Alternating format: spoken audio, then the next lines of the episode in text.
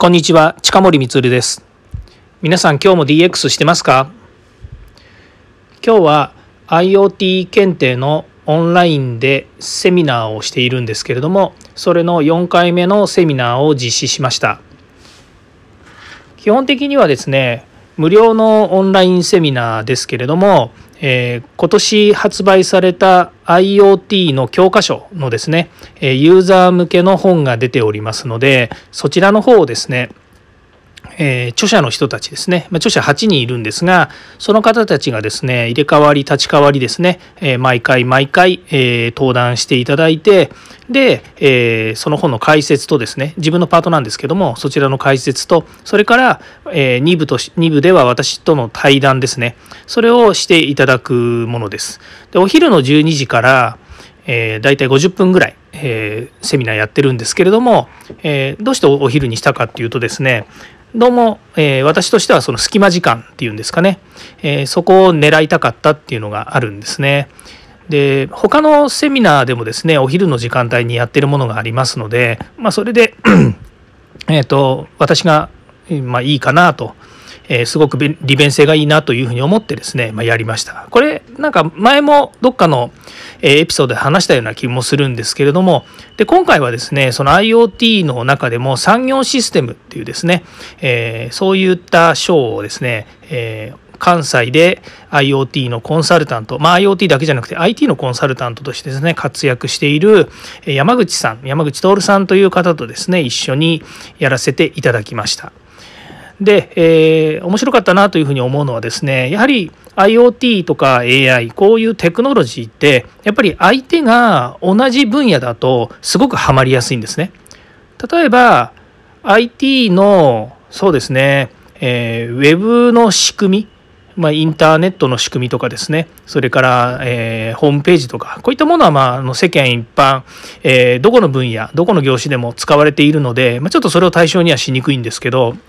IoT っていうとですねどちらかというと、えー、装置をくっつけてでその装置にセンサーがついていてセンサーからいろんな情報を取ることによって、まあ、その取れた情報ですね、えー、センサーから取れたいろんなデータをですね分析することによって例えば、えー、部品でしたら部品とかですねそういった製造した装置でしたら不良品を見つけるとかそれから人の目では見えないような小さな傷をですね発見するとか、まあ、いろんなものにですね分析すると役に立つと。で分析っていうのも AI っていうのを使うことによってですね人間が、えー、判断をしていたものに近いようなですね判断の基準をですね、えー、まあ、作ることによって、えー、人間がやらなくてもですね機械がやってくれるようになると、まあ、そういった代物になるわけなんですが、まあ、先ほど言いましたようにですねやはり IT に近い分野例えば製造業でしたら製造する装置っていうのは、まあ、機械装置であってもですねそれを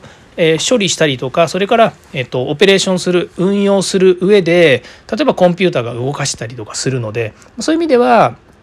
製造業で使っているいろんな製品にですね IoT センサーをくっつけたりとかそこからデータを取得するっていうようなことの、えー、何でしょうねあの手軽さというか使いやすさっていうのはやっぱり近いところにあるのかなというふうに思います。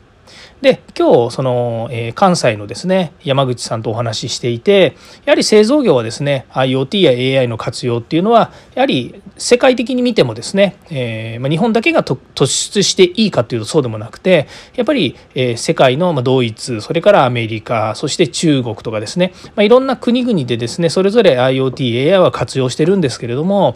でも世界的な潮流であることは間違いないと。で、え使われている分野も製造業ですね、まあ、ドイツも製造強いですしアメリカもものづくりっていうことに言えばですね、えー、かなりやっぱり極めて、えー強いと言わざるを得ないんですけれども、まあ、中国ですねどんどんどんどんやっぱり進化してきてますし、えー、まあ、世界の工場って一時期言われるぐらいですね中国はものづくりに、えー、長けてる国になってまいりました。まあ、その中でですね日本も、えー、もうもともと日本はですね追いつかれる立場の部分でしたので追い越されているかなっていう部分もあるんですけどもそれでもですね町の、えー、一生懸命ですね働いている、まあ、一生懸命働いているって言い方も変ですけどもあの工場がですね持っているノウハウですとかやっぱ公認のですね、スキルっていうのは非常に高いものがあるので、まあ、そういったものをですね、えコンピューターで置き換えたりとかっていうことができないかというような実験はいろいろやっています。で話がまたそれちゃいましたけどもその関西の方ではですねやはりその製造業っていうのは IoTAI っていうのは、えー、結構使われてるらしいです。でも、えー、進んでないっていうかそのコンサルをしていてですねまだまだこれからだなという分野っていうのはやっぱり、えー、小売りとかですねサービス業だというふうに言ってるんですね。でよく皆さん考えていただくと大手のスースーパーとかですねそれからあと、えー、スーパーマーケットっていうスーパーですねそれからあとコンビニエンスストアですねこういった大規模な店舗を持っている、えー、お店っていうんですかね、まあ、そういったところはトータルでえー、いろんなその、えー、仕組みを持ってますよね。まあ、簡単に言うとポスレジっていうふうに聞いたことありますね。ああると思うんですよポスレジ。でそれはレジスターのところにいろんなその情報が、えー、収集できるようになっているっていうのとそれから、えー、お店全体が IT 化されているっていうことなんですね。で簡単に言うと、えー、お店でまあ、レジ打ちとかですねあの私もうん10年前ですねレジ打ちをあのバイトでやったりもしましたけどその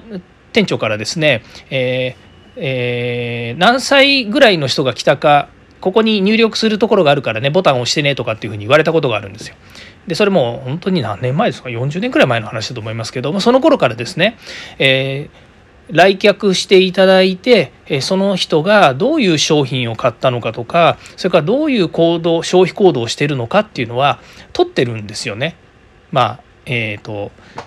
711の会社なんですけどバイトしたのが。でそれもやっぱり、えー、店長からですね、えー、こういうふうにしなさいねというふうにいうふうに言われたんですね。で今時ですとやっぱりその品出しの問題ですとか商品商品配置あのえっ、ー、とまあなんつったらいいんですかねあの、えー、陳列っていうんですかねの問題ですとかそれからあとはその地域での、えー、まあ年年齢層とか売れるものの特性とかそれから、えーとまあ、気象データとかと掛け合わせると暑い日に何が売れるとか寒い日に、えー、どういうものが、えー、よく出るとかですね。それから、えー、季節変動でもありますけれども、えー、例えばこういうね、なんでしょうねそのサッカーとか野球のスタジアムが近いと、えー、そういう時にはやっぱりどうあの当然ですけど商品が売れたりしますよね。でそういうのを全部掛け合わせると、えー、まあ、巨大なデータですね、まあ、ビッグデータというふうに言ってますけれども、ま、とても巨大な巨大な巨大なデータが、まサーバーに集まっていて、まそれを、ま地域ごととか店舗ごととかいろいろ季節ごととかで分析をかけると、ま当然ですけれども、えー、大量の品出しですよね発注がかけられたりとか。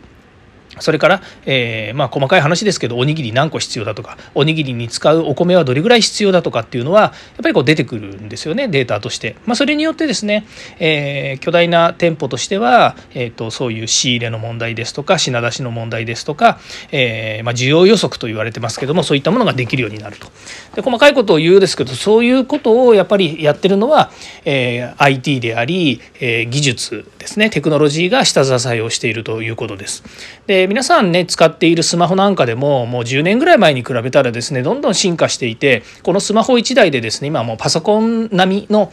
処理ができるようになっていますよね。でそういうふうに考えるとですねこれさこれから先もですねどんどんこういった製品こういったの IT の製品だったりとかデジタルデバイスっていうものはですねどんどん進化をしていくということになりますのでまあ、当然ですけど、えーと、いろんな分野いろんな業種でですね活用が見込まれるということなんです。ただし先ほど言いましたように、まあ、関西の方ではどちらかというと製造業は結構進んで IoT へ使ってると。ただ、えー、まあ、小売りとかですねサービスサービス業の方っていうのはなかなかやっぱりこう、えーデジタルとかですね IT っていうものにはそんなにやっぱりこう強くないっていう部分もあるかもしれませんけれども、まあ、誰かしらがね会社の中でやらなければいけないっていうことがありますので、まあ、そういうところに避ける人がいない。またはですねやっぱり店長とかですねそういったあのできる人っていうところにですね仕事が集まってしまうっていうこともありますのでその人たちがもうわざわざですね IT のことを一からまた勉強してですね新しいことにチャレンジするっていうのはなかなかやっぱりハードルが高い世界になっているのかなというふうに思います。そういう意味ではですね本当にこう、えー、一般の私たちがですねユーザーとして、えー、スキルアップをしていくということでですね社会全体がいい方向に向かっていくということもあるかと思いますので是非ですねえー、学ぶことっていうもの、えー、学び方っていうのを学んでほしいなというふうに思います。えー今日もこ今日はですねここまで聞いていただきまして本当にありがとうございました。またこの続きはいつかお話ししたいと思います。ではまた。